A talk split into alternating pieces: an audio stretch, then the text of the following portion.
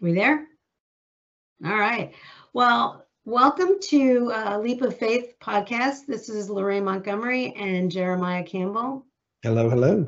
Hey, how you doing there, Jeremiah? I'm good. I'm good. How are you on this uh, on our New Year's Eve? It is New Year's Eve. Uh, we don't know when all of the uh, listeners out there are actually listening to this, but for us, it's the uh, last day of 2022. And so, Happy New Year to everybody. Yes. And uh, praying for a blessed 20. No, what did I say? It's the last day of 2021. I'm so sorry. I'm having a major brain cramp. Last day of 2021. yes. Yes. It's probably for most of us, it's a good end. It's time to end 21 and start 22. Holy cannoli. Yeah, it's definitely time to uh to start fresh and hopefully it's it's going to be interesting to say the Mhm. least how this uh, year is going to pan out, but I'm ready. I'm so ready. I'm thankful that we get to uh, do this today on our last day of the year, finish it out Yes. on a, a good solid uh, foot. Um, any plans for the uh, ringing in the new year with your family? no, we're just going to hang out and try to stay awake. That's pretty much what we do. You know, this is going to be okay. So Joshua came over. They went surfing, and then uh, for I was trying to get him and his girlfriend to come over tonight and ring in the new year with us Mhm.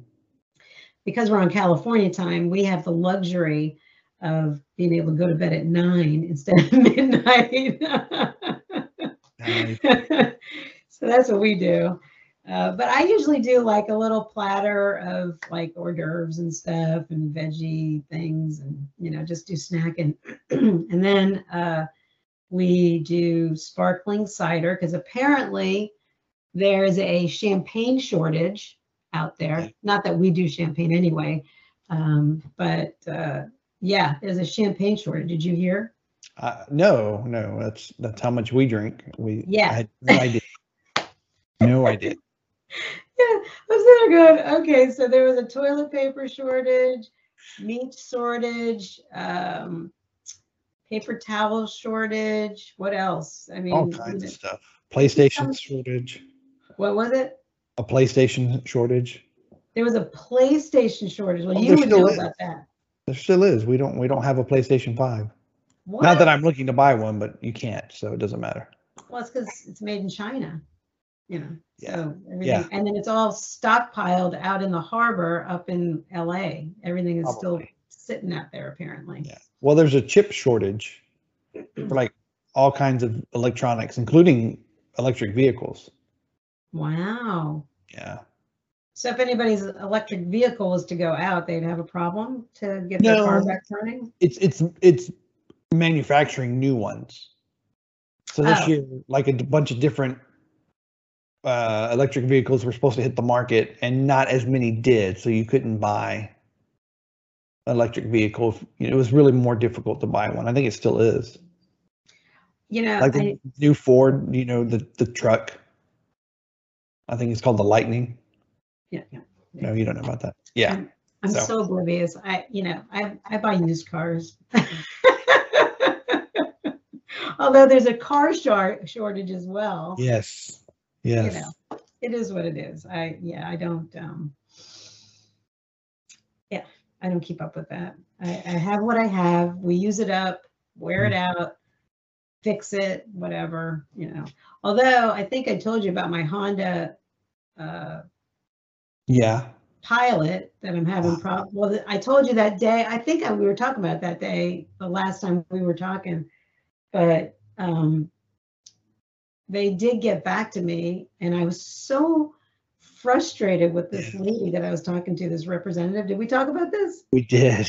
Oh my gosh, she just kept like saying the same thing over and over again. I'm just like, Yeah. okay, who who's the next person above you? Because you're not the CEO of Honda. There's Yeah. nobody above me. I'm like, you're telling me you're the top of the pay grade. You're the like you're the you're the top of the heap. And she's like, there's nobody else. And I'm like, I just got I hung up on her. I was so frustrated with her. I used to use that tactic when I worked at a call center. I would I would say that too. Yeah.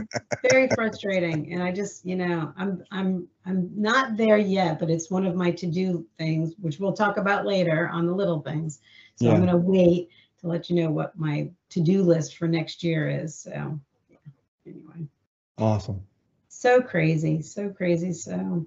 Yeah so we're going to do that and then every year we do the standard picture. I think i might have told you this i don't remember. I can't remember what i told you from You day to day but so when the kids were little i would set up my camera on a tripod and at midnight right before midnight i'd take a picture of us toasting in with a little cup and our little tray of food and whatnot. So we were all like happy and having a party. And then like the next picture that I would have would uh, would be all of us like sleeping.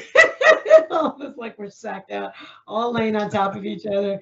When we got Kona, Kona joined in on the picture. Last year we got uh, Loki in on the picture. It, so it's just a trend that we do. Yeah. So Yeah, then you'll have to make like a video montage of it and put it up. like for like a time capsule or something like Yeah. a like a facebook time capsule i don't i'd, I'd have to look all those up I, yeah that's actually kind of a cool idea Yeah, so you, you could mark it every year. It'd be kind of cute to see.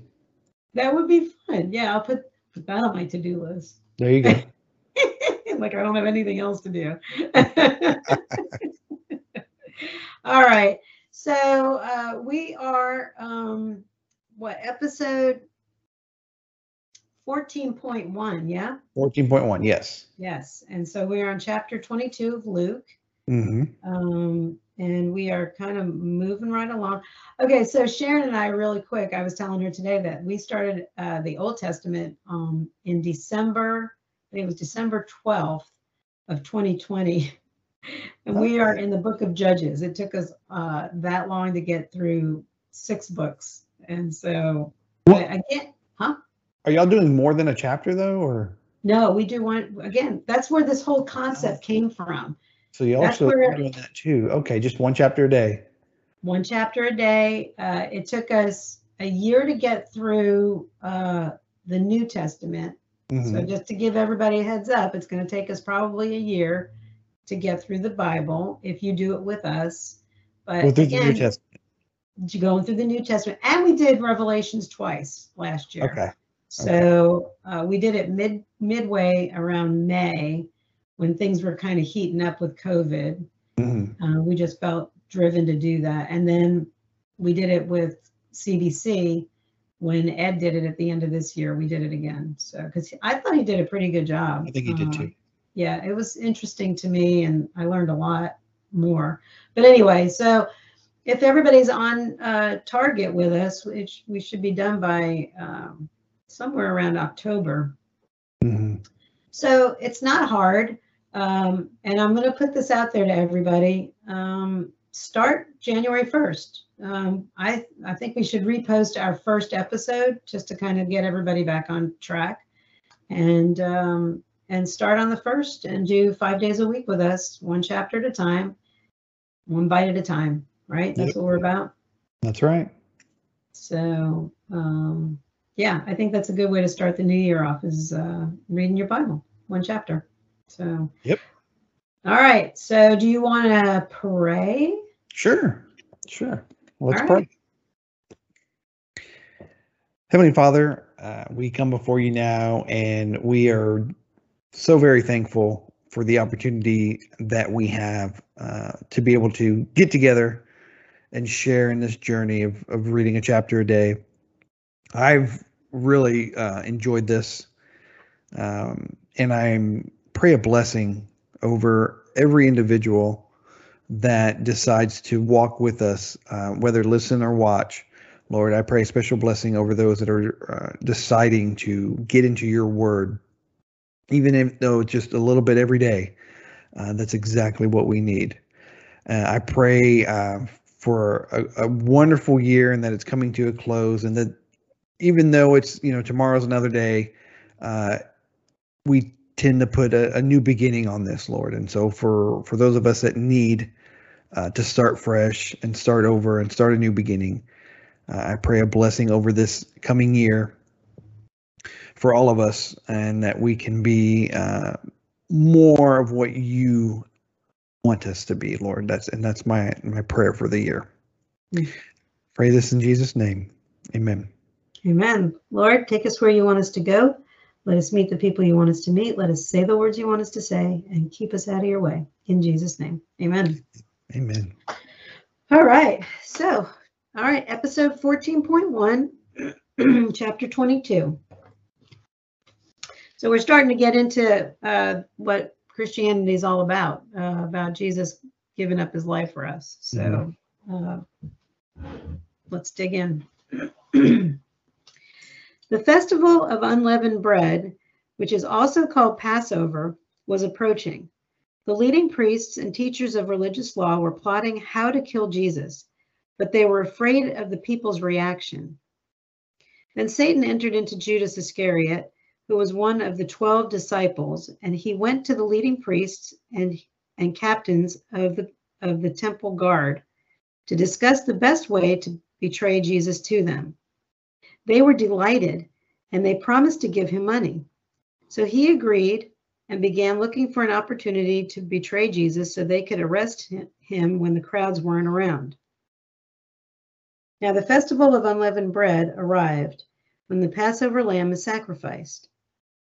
Jesus sent Peter and John ahead and said, Go and prepare the Passover meal so we can eat it together. Where do you want us to prepare it? They asked him. He replied, As soon as you enter Jerusalem, a man carrying a pitcher of water will meet you. Follow him. At the house he enters, say to the owner, The teacher asks, Where is the guest room where I can eat the Passover meal with my disciples? He will take you upstairs to a large room that is already set up. That is where you should prepare our meal. Then, I'm sorry, they went off to the city and found everything just as Jesus had said, and they prepared the Passover meal there.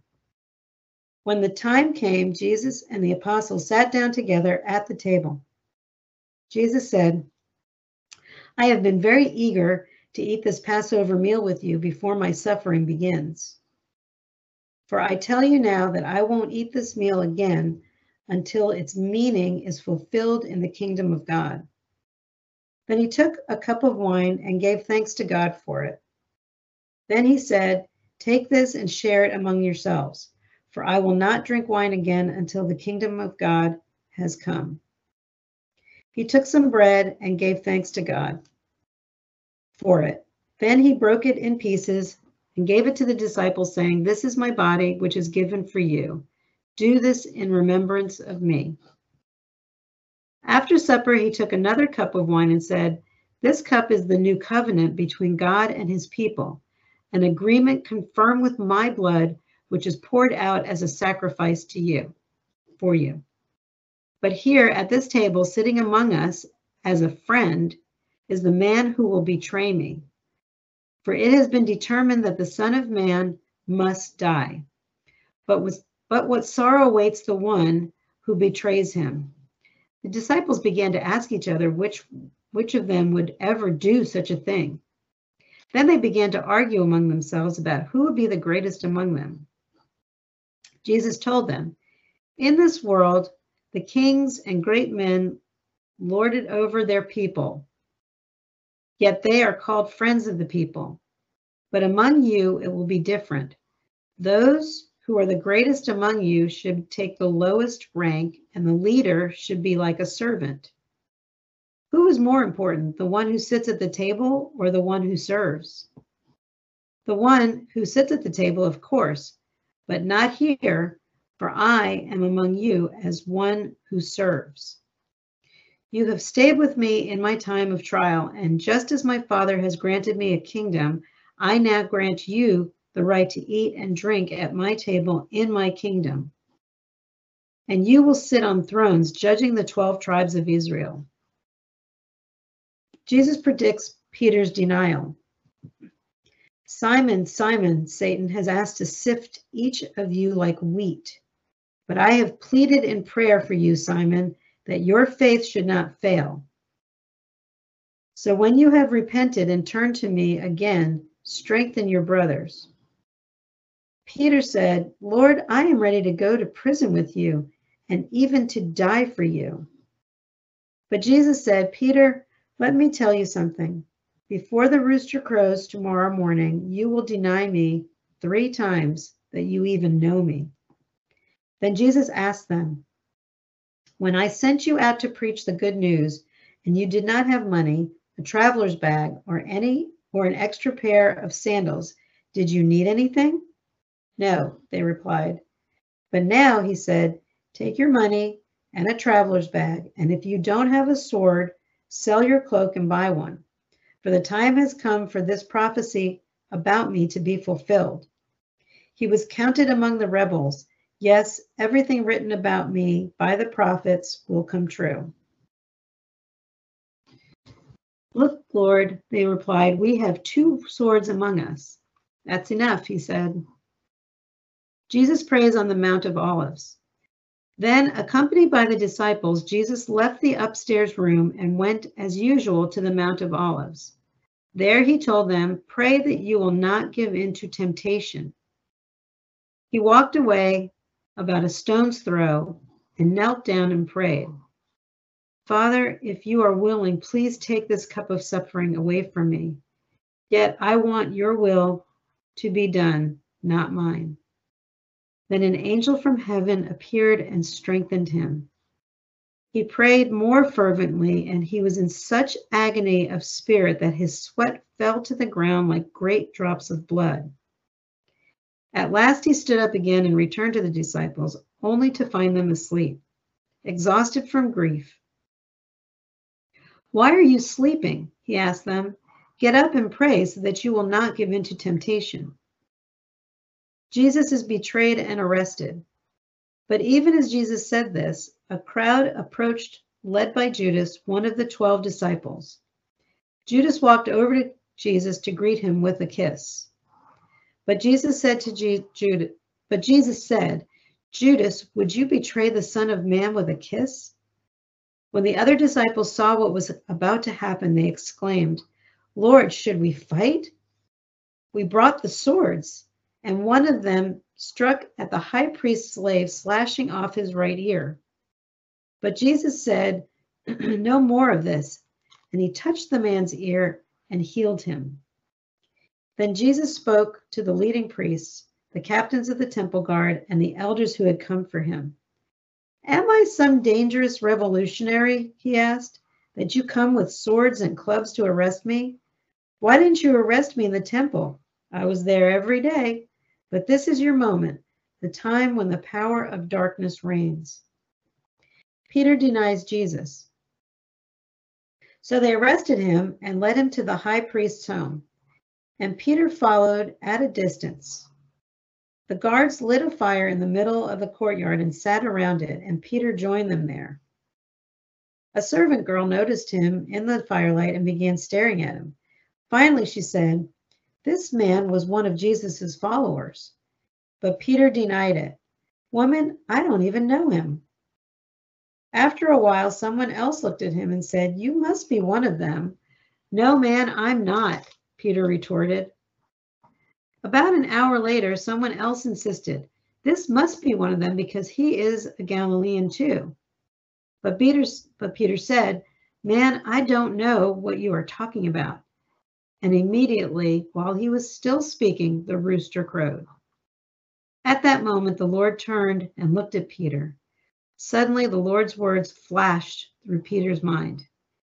Before the rooster crows tomorrow morning, you will deny, deny three times that you even know me. And Peter left the courtyard, weeping bitterly. The guards in charge of Jesus began mocking and beating him. They blindfolded him and said, Prophesy to us. Who hit you that time?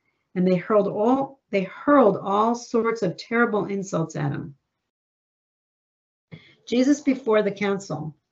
At daybreak, all the elders of the people assembled, including the leading priests and the teachers of religious law. Jesus was led before this high council, and they said, Tell us, are you the Messiah? But he replied, If I tell you, you won't believe me. And if I ask you a question, you won't answer.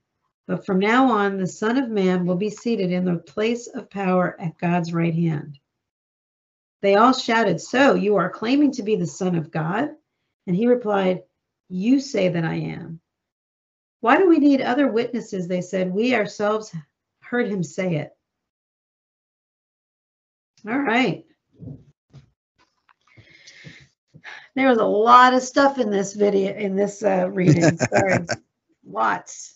Yes. Um, so uh, let's go back to uh, the first section where Judas agrees to betray Jesus. Um, I thought it was interesting that Luke um, didn't go into detail, uh, as we've read in the past, about the 30 pieces of silver right. uh, and the whole conversation. They, he kind of just sort of, kind of just lightly touched on it, right? Mm-hmm. Um, I thought it was interesting as well. Uh, I never heard this before. I never, re- I, I guess I, this is again, God giving us something new. Um, in three, it says Satan entered into Judas Iscariot. I, I know that um, that's obvious. I mean, obviously he's going to do something against Jesus, uh, but it just, it didn't dawn on me that that was his, um, I don't know, instigator. I, I didn't realize. I mean, I knew Satan was instigating it. I get that, Mhm. but I never, I've never read that before. I mean, I've read it, but I didn't take it in. So, Right. Sorry. Yeah. No, that's a that's a good point. I mean, because the Holy Spirit wasn't in him yet. So Right. I that didn't occur to me either. Yeah, Yeah. the Holy Spirit hasn't come yet. right. Yeah, that's interesting. That's a good way to to look at it. So yeah, of course, Satan inhabited him and and led him to do that. Yeah. So, uh, did you? Where did you? Where did you start? Uh, did you start anywhere in particular?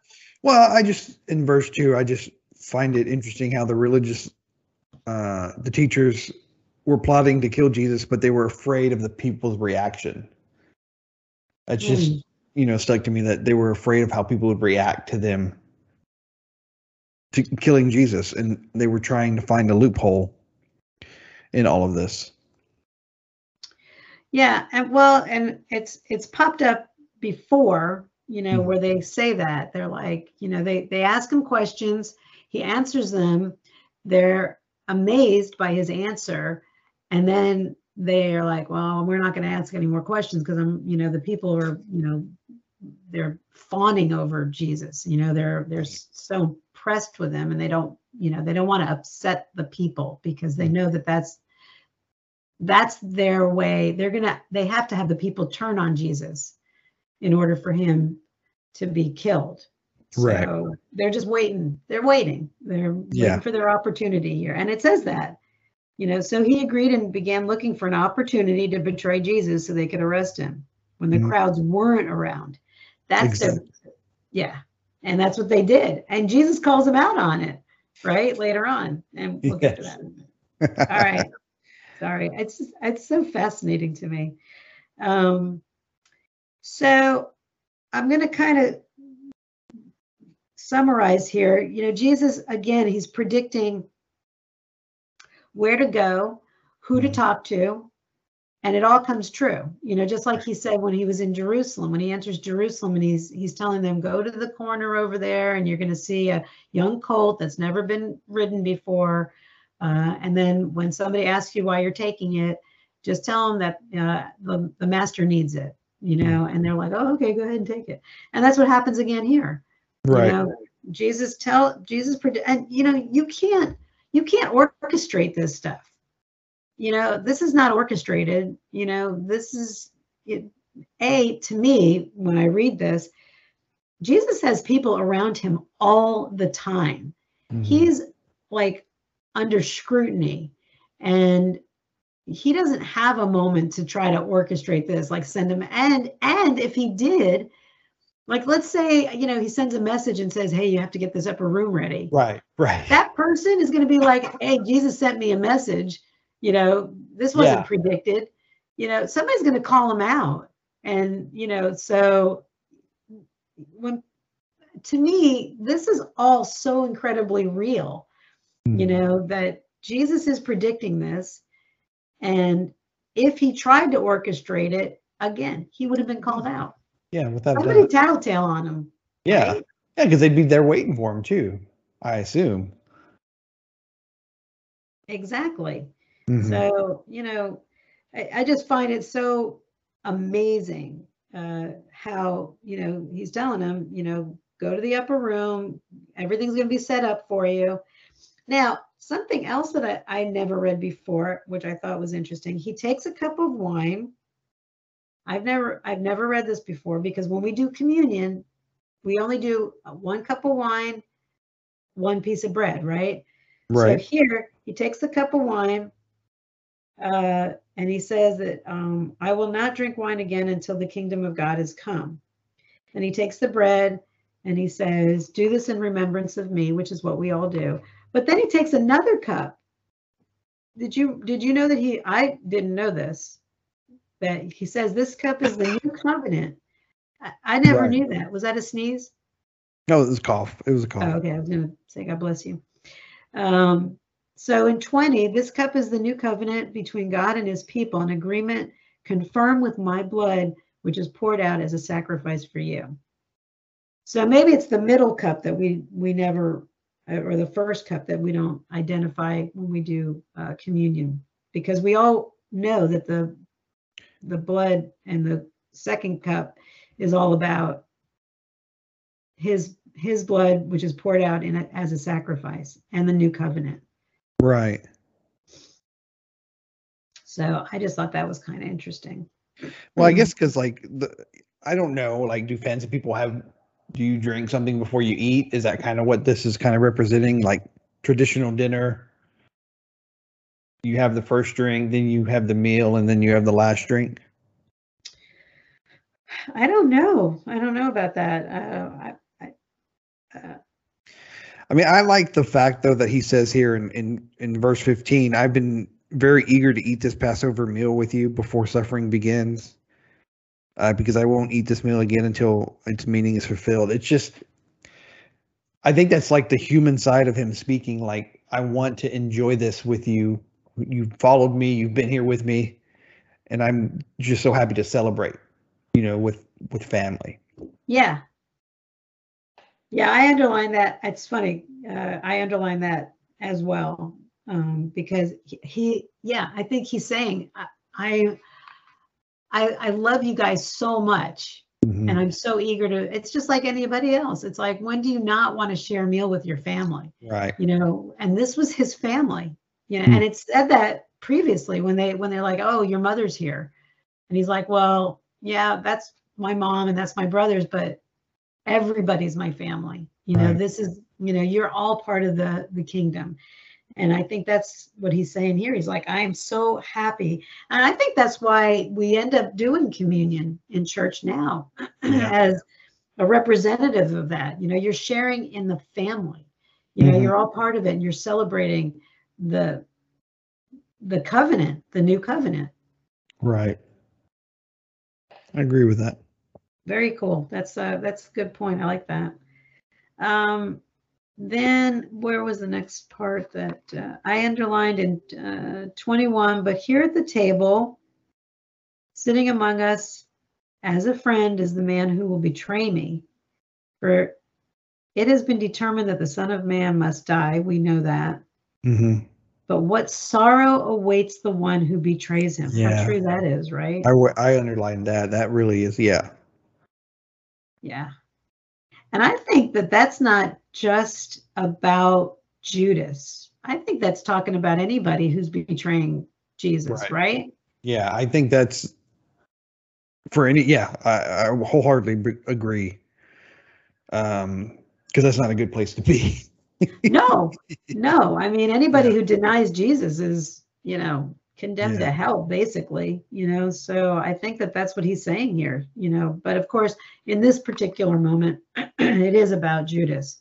Right. But I think that in future, for future readings, I believe that this is about people who are denying him in this day and age. hmm hmm So, uh, and then of course he talks about, you know, being the greatest in 24. Am I going too fast?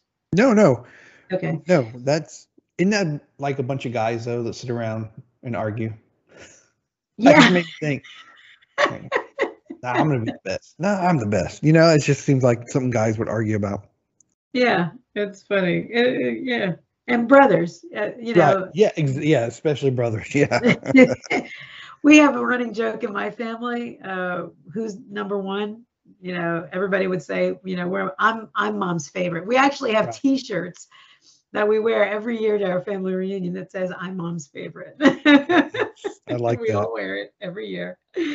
Um, but yeah, I mean, Jesus is basically saying, you know, the the greatest among you are going to be the lowest, and the the Mm. lowest are going to be the the ranked as the as the greatest right. you know and again but not for i am among you as one who serves. Now here he is the greatest but he was born on this earth to be a servant. That's exactly his that's why he came to this earth was to be a servant to us and uh, to help us to get to heaven. That's the whole the bridge you know and he knows that. Hmm I also thought it was kind of cool because again, here in 29, 28 and 29, um, you have stayed with me in my time of trial. And just as my father has granted me a kingdom, I now grant you the right. Now he's talking specifically to the 12 disciples. Well, actually, there's only 11 at Right. this point because there's going to be 11. But uh, I now grant you the right to eat and drink at my table in my kingdom and you will sit on thrones judging the 12 tribes of Israel. This is kind of uh, a foreshadowing or prophecy to Revelations because that's what happens in Revelations. You, you not only read about the 12 tribes of Israel uh, during that time, but you're also reading about the 12 apostles. Um, hmm so I thought that was kind of interesting. He was kind of giving us a little glimpse as to what's going to be coming. Um, I'm sorry, am I talking too much? No, no, no. Okay. not at all. sorry, guys. I know y'all are listening to us here. Um, so then we're going into Peter's denial. Um, so I thought it was kind of cool. Again, I don't remember ever reading this, but Jesus is really lamenting over Peter at this moment. And he's Right. saying, you know, Simon, Simon, Si- Si- uh, Satan has asked to sift each of you like wheat, but I have pleaded in prayer for you, Simon, that your faith should not fail. So he really doesn't want Simon to fail. Obviously, he, you know, he doesn't want him to deny him. We know that. right. But so when you have repented and turned to me, strengthen your brother. So he, so he knows that Peter is going to do what he's going to do. He's going to realize what he did, which he does. We read that. And then Peter becomes the the biggest advocate to for Jesus after, you know, Jesus dies and comes back. Uh, Peter is like the biggest, you know, disciple out there trying to get people on board. So uh, you know, and Peter's saying, Lord, I'm ready to go to prison with you, you know, even to die with you. You know, so Peter's got the heart, you know, he really is trying to be all that. But, you know, and then of course Jesus comes back and he's like, before the rooster crows tomorrow, you're going to deny me three times that you even know me. Yeah. So, well, I love. I mean, I what what I took out of this section here was how he talks to to Peter about. So when you have repented and turned to me again, strengthen your brothers. Like even though the fact that you're gonna do this, like that, I love you, and you're gonna be better. yeah. You know, um, there's a, a quote, and I can't think of the quote now. That's from my favorite show, Doctor Who. Um, but he's talking to someone, and this person betrayed betrayed him, and even though this person betrayed him, essentially he was saying, "Do you think that I love you so little?" Or, or actually, it's care. Here it is. I found it. Um, it says, "You betrayed." I have I have to look it up because I get I get it right. I love this quote.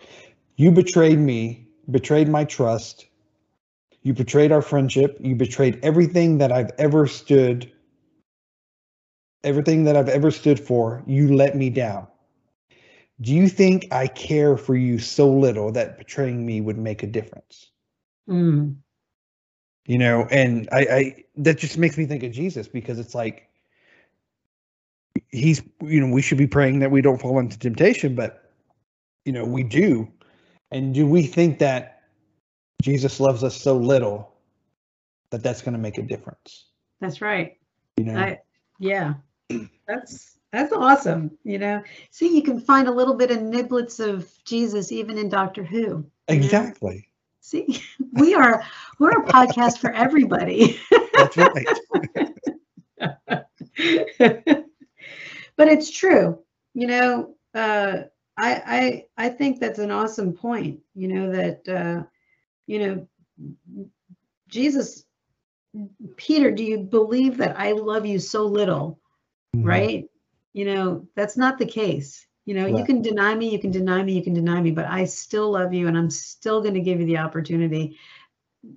God is a God of redemption. He's a. God of second chances and second chances and second chances. And, you know, we're going to keep messing up, but he's still going to give you opportunities, even when he says that I'm not going to do that. Because we just read that in Judges and I don't I think I mentioned it in a previous podcast this week but you know God was just so done with the Israelites you know during that 400 period 400 year period. Mhm. I think it's 400 years of judges. Um they were like uh, it says it at the beginning of every chapter. It's like and the Israelites went back to doing what they were doing and they were you know worshiping Baal and doing all sorts of stupid stuff. And then they come back to God and they're like, you know, I'm so sorry, I'm so sorry. And but there was a point where he's like, I'm done. You're on your own, you know. But then they came back and they're like, oh, please, God, please, please, please. And then he's like, okay, I'm going to send you another judge. I'm going to send you somebody else to help you because he doesn't want us to live in misery. He doesn't want us to live without him. He doesn't want us to be separated from him. He wants us all to be there in heaven with him. And that's what Jesus is telling Peter, you know? Exactly. So I, I thought that was kind of cool. But I just thought, you know, his heart was just so, you know, Yeah.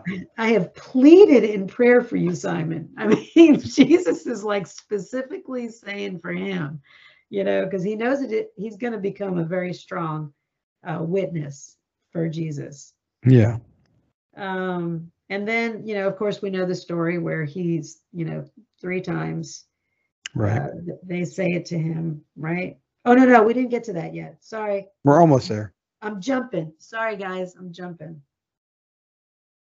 So um, I thought it was cool the way Jesus says to them, uh, when I sent you out to preach the good news and you did not have money, a traveler's bag. He said that quite a few times. Remember that? He's like, go out there, Yeah. don't bring anything with you. And Jesus says, you know, did you need anything? And they're like, no. Could you, can you all hear him doing that? yeah. You all hear him go, didn't I tell you to go out and do and I could just hear them all going, no, you know, with their heads, you know, down. I could just see them feeling beaten down because they're like, yo. yeah. Yeah. And then, uh, you know, he says, you know, but now he's saying, take your money and a traveler's bag. And if you don't have a sword, sell your cloak and buy one. Right. hmm I'm wondering if he already, and I, I think, you know, maybe Jesus knew that they were going to bring those swords with them when they went to go pray, because he's going to do one more miracle at in in the garden, right? He's going to do one more miracle because he knows that Peter's hot-headed, um, and so you know he's saying, "Go ahead and bring it." And then they're like, "Look, we have two swords among us. That's enough." I mean, that's foreshadowing to me, right? Yeah. Okay. Then, now in the last couple of chapters, I think it says previously, I don't remember where it was. I think it was the very beginning. Uh, I, I don't know, in 20, 20 or 21, it says, and Jesus went every day to the Mount of Olives. Every day he went there. He was out there preaching. He was definitely available. You know, Right. if the if the leaders of the religious law and the Pharisees wanted to get to him, he was making himself openly, you know, here I am, come get me. Mhm. Um, so here uh, Jesus prays on the Mount of Olives. Then, accompanied by his disciples, Jesus left the upper room and went as usual, right, right. to the Mount of Olives. There he told them, "Pray that you will not give into temptation." So he's like, you know, you all need to stay awake. Don't don't pray. Don't go into temptation. Don't you know? Don't let your Yeah. body, right? Are you underlining the same stuff as I am? Because that's Oh of- yeah. Oh yeah. yeah. then he walks away about a stone's throw away. Now, how far can you throw a stone? I could probably do about 25 feet, maybe. You know, so he's only like Yeah. Yeah. 25, maybe 50 feet away, depending upon how strong you are. You know, think of a baseball player, how far he has to, you know, throw a Yeah. ball, right? Exactly. And then he starts to pray, right? Mhm. and he's so overwhelmed you know he's trying to get god to take away the suffering for him i mean he's like i know what's coming and i really don't want to do this i mean Right. who does you know knowing what the the, the torment he's going to go through the pain the ang- agony and so he's actually he's sweating blood. I mean, it's I think that in other uh, books we've read that he's literally sweating blood. He's so stressed out over what he has to do. Right. Then the angel from heaven appeared and strengthened him, and he prayed more fervently. And he was in such agony of spirit that his sweat fell to the ground like great drops of blood. I think that's crazy. Um, And then at last he stood up and returned, only to find the disciples asleep. Why are you sleeping? Get up. Come on, let's go. Yeah. He's like, wake up, snap out of it. Well, um, what really got me thinking though was verse 42 where he's he's actually praying. He says, "Father, if you're willing, please take this cup of suffering away from me. Yet I want your will to be done, not mine." Mm-hmm. So I think about, you know, when Jesus talks about ask and you shall receive, you know, and you, you what you pray for, right? Um, it's just so fitting that his what he actually wants is what the Father's will is. That's right. You know, he's he's gonna say, I don't want to suffer, but what I want is your will.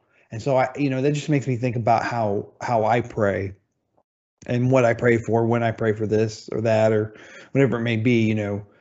And it's not just simple to say, well, ask and, and you'll get it from God, because it's not necessarily what God's will is, Right. right? So we don't it's trying to tune our heart to praying to what God's will is. And that's ultimately what we want. And understanding that and getting to that point. That- that's just what I, you know, comes to mind. Yeah, no, and I underline the same thing. Uh, you know, yet I want your will to be done, not mine. You know, I remember way back when Rich was uh, debating on what to do and uh, whether there was seminary or going to medical school. It was like, you know, he didn't know which way to go. So, you know, we would pray every night, um, you know, put us in the right direction. You know, Lord, just lead us in the right direction. Let it be your will. Whatever you want us to do, we're going to do it. And all the classes he needed fit into his schedule for medical school. Not one class fit for seminary, which I think is pretty interesting because God's saying, okay, as much as I think, you know, maybe you might be a good minister or a good pastor, you need to go to medical school. This is where I want you to be. Yeah. Everything fell into place. And for all that time, it, and you know, I'm not saying that we're special. I'm not saying that, you know, we're not. We're not anything special. But we did what God was telling us to do. Have we always done that? No. Um, you know, who hasn't? Who hasn't fallen off the bandwagon? But when we were praying in his will things were falling into place. So, you know, and again, you know, there were things we wanted to stay in San Antonio. We we wanted to stay right put, stay put right there. I prayed more fervently for him to stay and be stationed at uh, SAMC now. At the time was BAMC. I wanted him there more than anything. That's an army hospital. That wasn't for us. Uh, and so he got sent out here. Did we want that? No. Uh, but that's the way it went. Again, you know, and and let me just say, when I I thought I was doing the right thing and I thought I was doing what God wanted me to do, turned out to be a disaster for us. You know, him being here and us staying in San Antonio, complete disaster.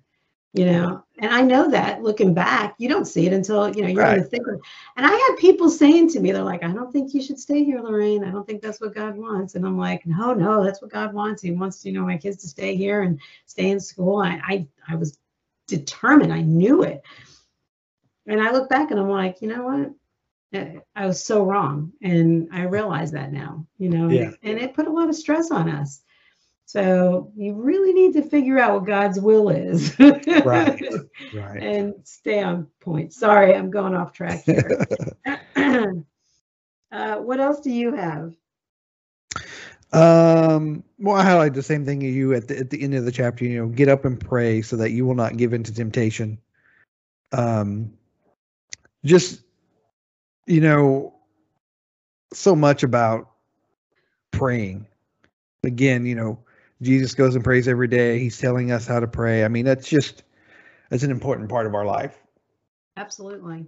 Hundred percent. Yeah. Yep. And then going into uh, the part where uh, Judas uh, hands over Jesus with a kiss, and you know he said, I- you know, I always, I always go back to Jesus Christ Superstar because I, I just, I love the the audio. I, the original recording is amazing, and we had that when I was growing up, and I listened to that like every day. Now, was that biblically correct? Uh, yeah, actually, he's you know Andrew was it Andrew Lloyd Webber Mhm. is the uh, uh, he orchestrated it. He wrote the whole screenplay, the whole thing, or whatever the play. And uh, anyway, he stuck pretty close to, and I think he took it from Luke. And, and because I, and I remember the guy playing Jesus, he's like singing it. He's like, "But Judas, must you betray me with a kiss?" You know, and I, and that always just kind of percolated in me. You know, I just always thought, man, what a way to go. You know, to, Yeah. you turn over somebody like they might have been best friends, you know, prior to this. And here he is turning over his best friend with a kiss. I mean, that Yeah. just always kind of resonated with me. And then, of course, what I was saying earlier, how uh, I think Jesus knew that the uh, the apostles were going to bring their swords, and one of them struck at the high priest's slave, slashing off his ear. Uh, I think we talked about this back in Matthew, where we knew that it was Peter who did Right. it. Yeah. Right? Yeah. And uh, and of course Jesus says, "No more of this," and he touched the man's ear and healed it. So I think this is like his uh, like last hurrah. You know, Yeah. like this is my last moment to show you who I am, and I am the Son of God, and I am the guy, and I'm going to heal this person one last time. Even though you're coming here to arrest me, hmm I'm still going to do something good for you, right? Yeah. Exactly. And then, of course, at the end, how he points out you could have done this any day in the middle of the temple, but you wait until it's nighttime, we're alone. Because again, they're avoiding the people's reaction. Exactly. They're very sneaky. You Yeah. know, they're very devious. They're very sneaky. And oh, I'm so sorry. Sorry, guys. I didn't turn my rate my ringer off. Did you hear that? I yes, we did. We all heard it. I'm so sorry. Hang on a second. Let me turn that shoot fire. Didn't mean to do that. Hang on. Turn my ringer down. I was so excited to get into the word, I forgot. Sorry. Okay. All my family has the same song. I'll tell you about that later. Okay, so uh, getting back into it. Um, yeah. So they were just being sneaky and devious, and they Mhm. knew that, and they knew that the people weren't going to be around, you know, and uh, you know, late at night, maybe midnight, who knows, you know. So, and then we go into uh, uh, Peter denying Jesus, and he does it the three times, Right. right? So, I mean, I, I I underlined a few things, but just you know, this man was with one of Jesus's followers. Uh, woman, I don't know uh, what you're talking about. I don't know him, you know, and he's very persistent about it, hmm hmm right? Right. But then, at, while he was, this is amazing to me, in uh, 60, he says, and immediately while he was talking, while he was still speaking, the rooster crowed. Yeah, he didn't even get the last word out Yeah. before the rooster was crowing, right? Yeah. And then suddenly the Lord's words flashed through Peter's mind Before the rooster crows tomorrow morning, you will deny three times that you even know me.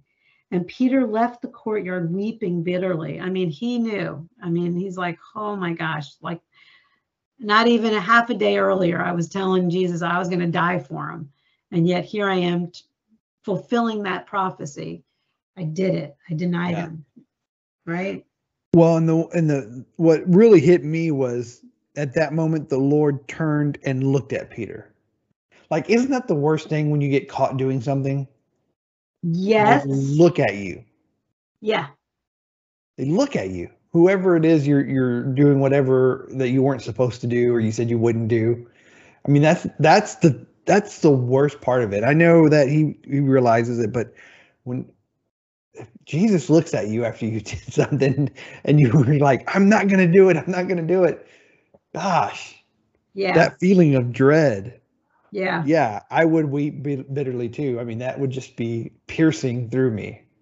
Well, and that you know what the the sad thing that this is the last this is the last look between them Right. was after he betrays him. This is the very last look that they actually get to see each other before Jesus is you know taken away with the guards and they start the the prophecy of you know beating him, mocking him, Yeah. spitting on him, doing all the stuff that they're going to do to him. Um, I don't think it was a look of anger no, It doesn't say he, that the Lord was angry, but he just looks at Peter. I think uh, I think Jesus was just sad for Peter. Right i really do. I think you know when you go back to I have pleaded in prayer Yeah. for you, Simon, back in 32. I mean, he's just like so desperate for Peter to do the right thing. He just wants him to really do it.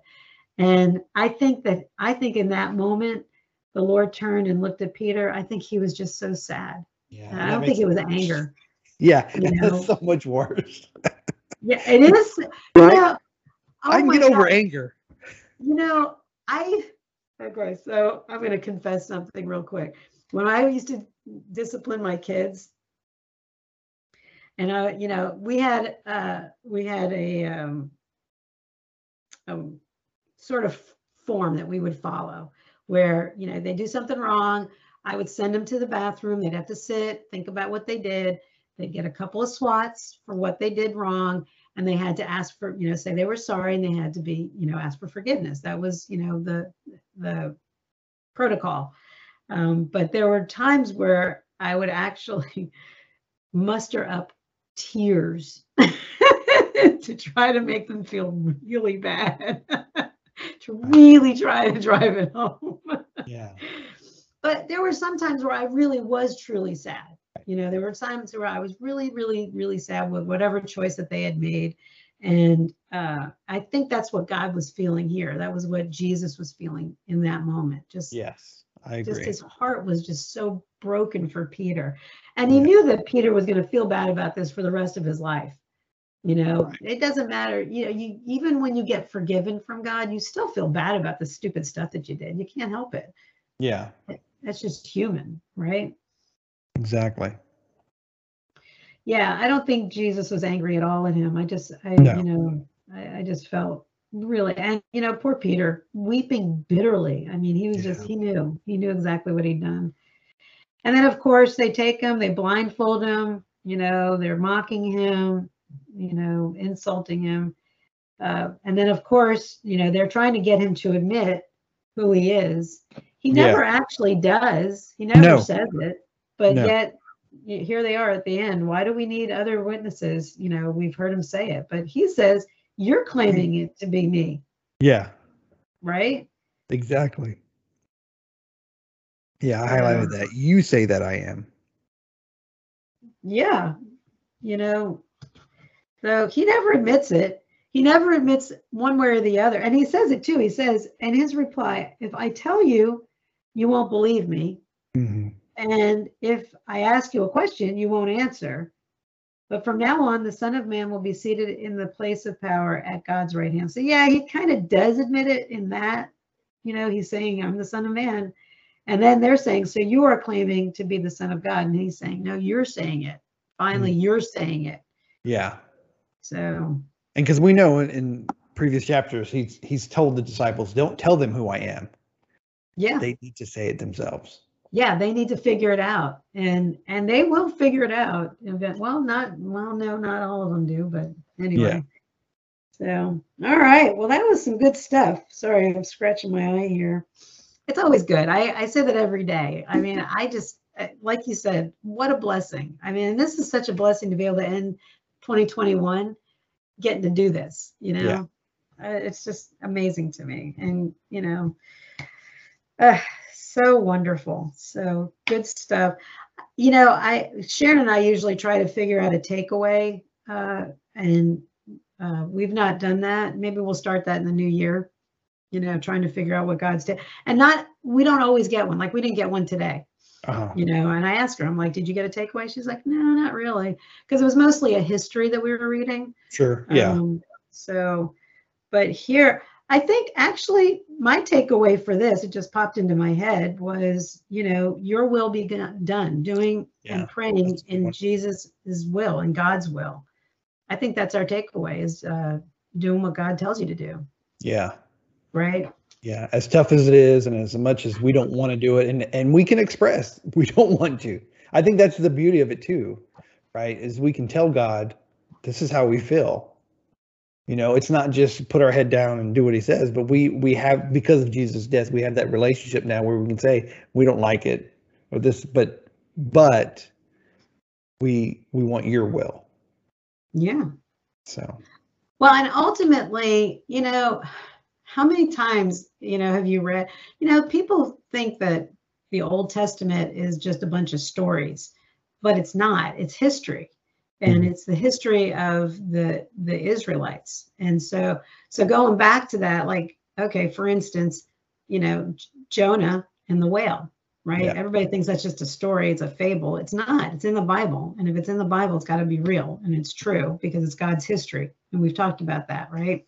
mhm. So we, Jo- if nobody knows this, but Jonah was uh, being told to go to Nineveh and to preach to them, right? Right. And he didn't want to go, and he didn't want to go so bad that he got on a boat and starts to go in the opposite direction, and then the storm comes.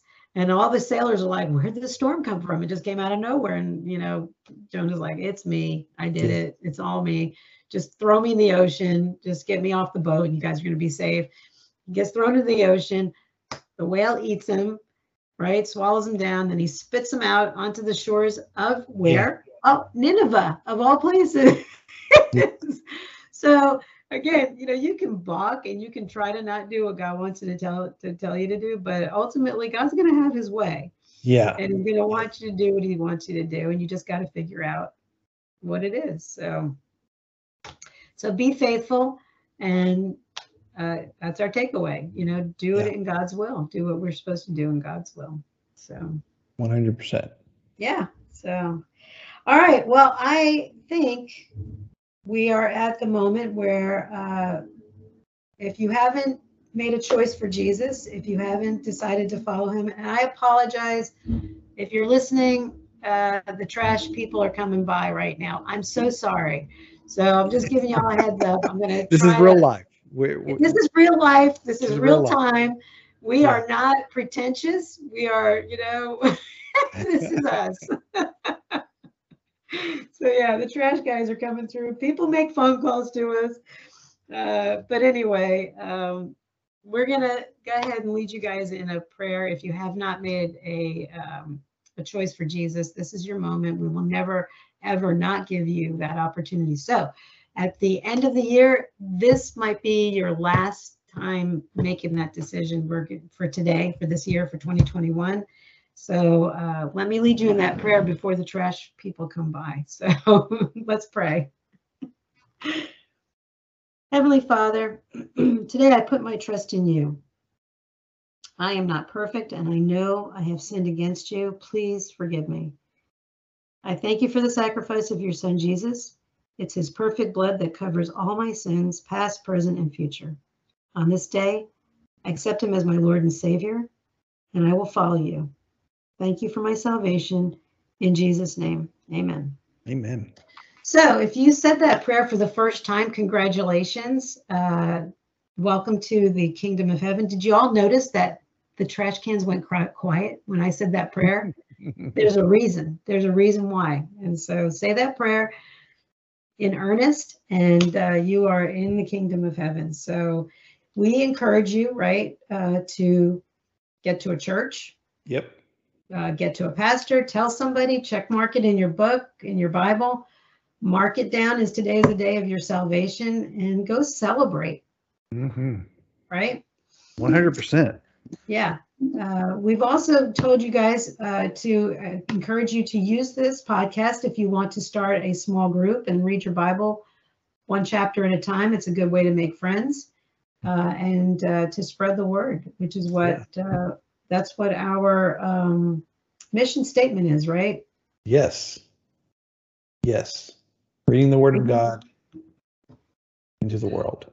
Into the world, exactly. So I'm sorry, I talk a lot. Y'all know that. I, I can't help it. No, it's good.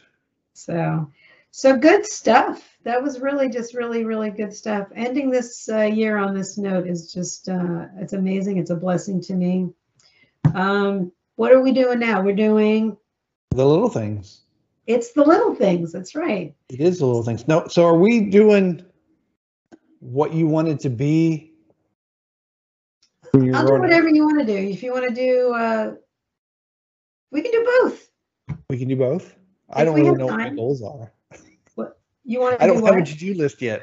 I don't have a to-do list for next year yet. I, I, what was I saying that I was going to do? There was, I was going to come back to something when we did the little things. What was it? Do you remember? I'm having a old don't timer I'm good at moment. What was it? I'm not good at quizzes. I don't remember. I don't either. That's so sad. I'm so sorry. You know what? If anybody listening to this podcast uh, in this moment, if you uh, hear what we're saying, send us a message. Uh, send us an email at our website. Uh, what is it? Uh, Uh, Leap of Faith. leapoffaithpodcast.org, Yes. right? Yes. And it's Lorraine at Leap of Faith Podcast, right? Dot org. Yes. Dot Or org. Jeremiah. Remind me what I said because cannot No. remember. I know. Probably when I hit stop on on record, that's the moment we'll remember. It will come back. I was gonna say there was something I was gonna do. It's on my list. Did I write it? No. There was something I was gonna do. Oh well. Anyway, I really don't have. I did have a couple of thoughts about things that I would like to do uh, in the new year. We decided that we're not going to use the word resolutions. I uh, Right. I'm always on a diet, and I don't like to use the word diet. Uh, I like to change my eating patterns, is what I do. I Mhm. don't diet. Lifestyle go- change. Yeah. So uh, over the summer, I gained about four or five pounds, and I'm about halfway through losing it. So obviously, I'm not so diligent that it's taken me, you know, five months to lose two pounds. so, yeah. I mean, weight loss is good. Getting in shape. I know you guys had started uh, doing some stuff, right? We did, but then because of surgery and illness, uh, we have taken a little bit of a break and we are heading back, which is, I think, the worst time to hit the gym, right? Is everybody hits the gym this time of year? But Oh, I mean, yeah, we're already in the gym, but Yeah. Yeah, it's going to be more people. Well, you know, and with the Omicron and all the junk going on, I, you know, I set up, excuse me, I started to set up a little gym. I have a, I have a treadmill. I've had Mhm. my treadmill for probably six years now. I was really diligent using it when it was in my family room, but then it's an eyesore. So I moved it out to my garage. And that's when it became a dust collector. So Right. I think I need to get back to that. So I, I would like to do that. But I also bought a weight bench and some weights. Ooh. So I've got, you can't see it, but I've got the bye bye arm. Mhm. As you get older, it gets worse for women uh, if you're not actively lifting weights. So Sorry, I just never heard it called that. Oh, the bye bye arm? Oh, yeah. As you're waving, it's like, Oh, you know, your whole underarm is jiggling along with it. Oh. Okay, funny story. I got to tell you, my grandmother, God rest her soul, she used to sit next to me at the dinner table when we had large gatherings, and I was like on the corner because I was a little kid. So it was like my grandma's here, my dad's over here, and my grandma is eating her, you know, thing, and her little arm is just, you know, hanging down. And I used to play with it. And so, and let me just say, my grandma was not one of those let's crawl into your lap kind of cuddle grandma. She didn't bake cookies. She didn't do any of that kind of stuff. She was Uh-huh. very hands off grandma. So for me to sit there playing with the old Italian grandma, That's awesome. That is we awesome. are entertaining. If anything, Wow. if anybody That's would stuff. really just listen, I mean, they'd be hearing some really entertaining stuff. That's great stuff there. Love it. Yeah. But the bye bye arm, that's what, yeah, trying to get rid of bye bye arm. So I'm going to use that. I'm going to use that now. Yes. the bye, well, men don't really get the bye bye arm. No, no, no. Uh, but- but they do get flabby.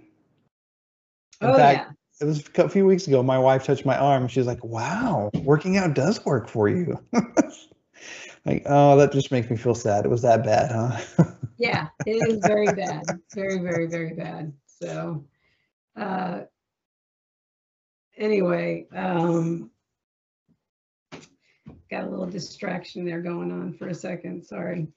No so, uh, one other thing we wanted to talk about real quick. What was it? Uh, what we wanted to do when we were little kids? right. Yeah. What What did we want to do when we grew up? Yeah.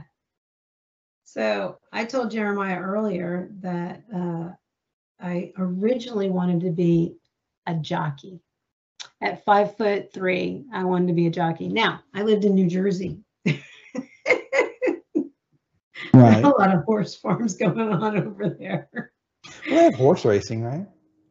They do have horse racing. Um, they actually do have. I did used to go to some ranches. I used to ride my bike with my best friend, and we'd go and we'd see some horse. Uh, they had like uh, jumping uh, Right. contests, whatever those equestrians, Yes. that kind of stuff going on. So, but uh, yeah, we uh, we used to go do that. But I loved horses. I still love horses. I told Rich, I said if we ever have a a, a ranch somewhere. Mhm. I I would want to get horses. But I don't want to take care of them. Like I don't want to shovel the manure and all that stuff. I just want to ride them. Right. So hopefully one day we'll be independently wealthy that we'll be able to do that. Hire somebody like the the horse guy, the pool guy. You know. There you go. Yeah. Yeah. If we ever get to that, I don't see that happening. But So my Raina, my middle daughter, was doing horse riding for a few years. And then she decided it was middle school, and then she decided to quit to play basketball. But she was doing, and I didn't know it wasn't it wasn't Western writing It was this kind of writing that was, I guess, English. And then like you would do she didn't jump anything, but you would have to wear costumes and like Yeah. really like you had the the horse had to really do what you were telling and there were different things that you would have to do and she was really into that and they were gonna the people we were with i don't know that she could get a scholarship but they were like this is they and they told us like there's some people that need to invest in this because it gets really expensive and other people that don't and so we got to the point and they said you were people that you know she's good enough. She should invest in this, but she decided to play basketball. But she did it for a couple of years. That's an expensive uh, investment. Let me just say. Right, because we were. It was at the point where we had to decide whether we were gonna. I guess it's le- renting or leasing a horse or whatever. Like this would be her horse, and so we were on that discussion topic whether you know you got to decide if this is what you want to do, then we, we're gonna have to do it. And, and what the only the the place that we were going was like an hour, forty five minutes to an hour away, so it wasn't you know around the neighborhood. But um, yeah, she didn't she didn't want to do it anymore. Yeah. Oh, that's too bad. Yeah. I actually have uh, done a little research around here because there's tons of horses out this way, especially when you start going uh, east, uh, going out to East County from Uh-huh. here. Uh, there's like tons of horse farm out there. It's almost like going into Texas. Oh wow. Uh, it's very, very conservative. Um, you know, a lot of cowboys out there. It's kind of cool, you know, to go out that way. But I did, I started looking into uh, taking horseback riding lessons because it's actually good exercise. You know, Yeah. It's a good way to Oh yeah. She was in pretty good shape when she was doing it.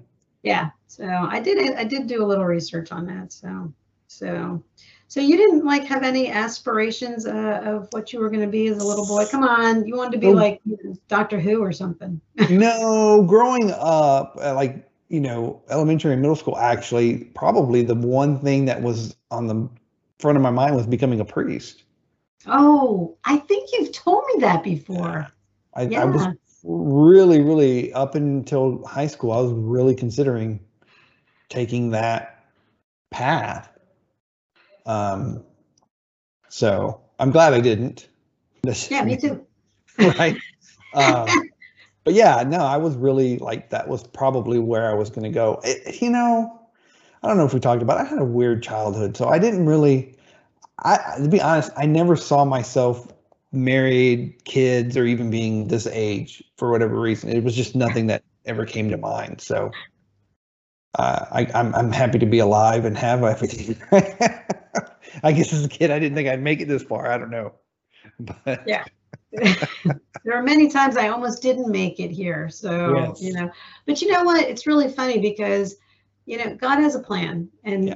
it, it, and I know that, you know, people think that that's just a little pat answer, but it's really not. And he uses people, uh, again, going backwards, when I was back at the church, and I don't know if we've talked about, you and I have talked about this, I think, but I had, uh, the- I got diagnosed with cervical cancer.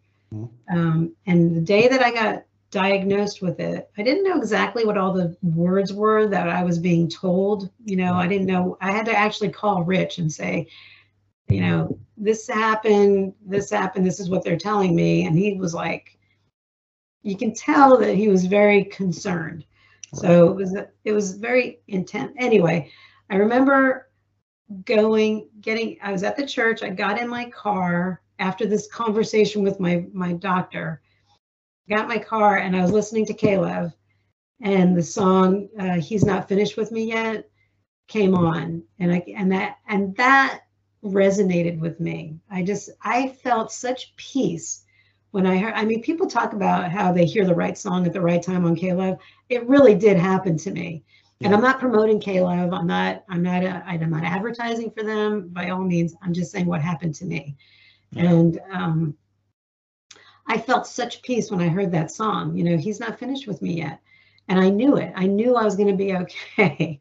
And I remember going to my doctor, uh, and I remember, uh, you know, hearing from the. I remember him saying stuff to me, and I was just like, "Look, am I going to die from this?" And they said, "And this is not normal." She's like, "No, you're not going to die." So doctors don't promise things like that normally. Right, right. you know and i'm like okay and we can fix this? Yes. And i'm like good.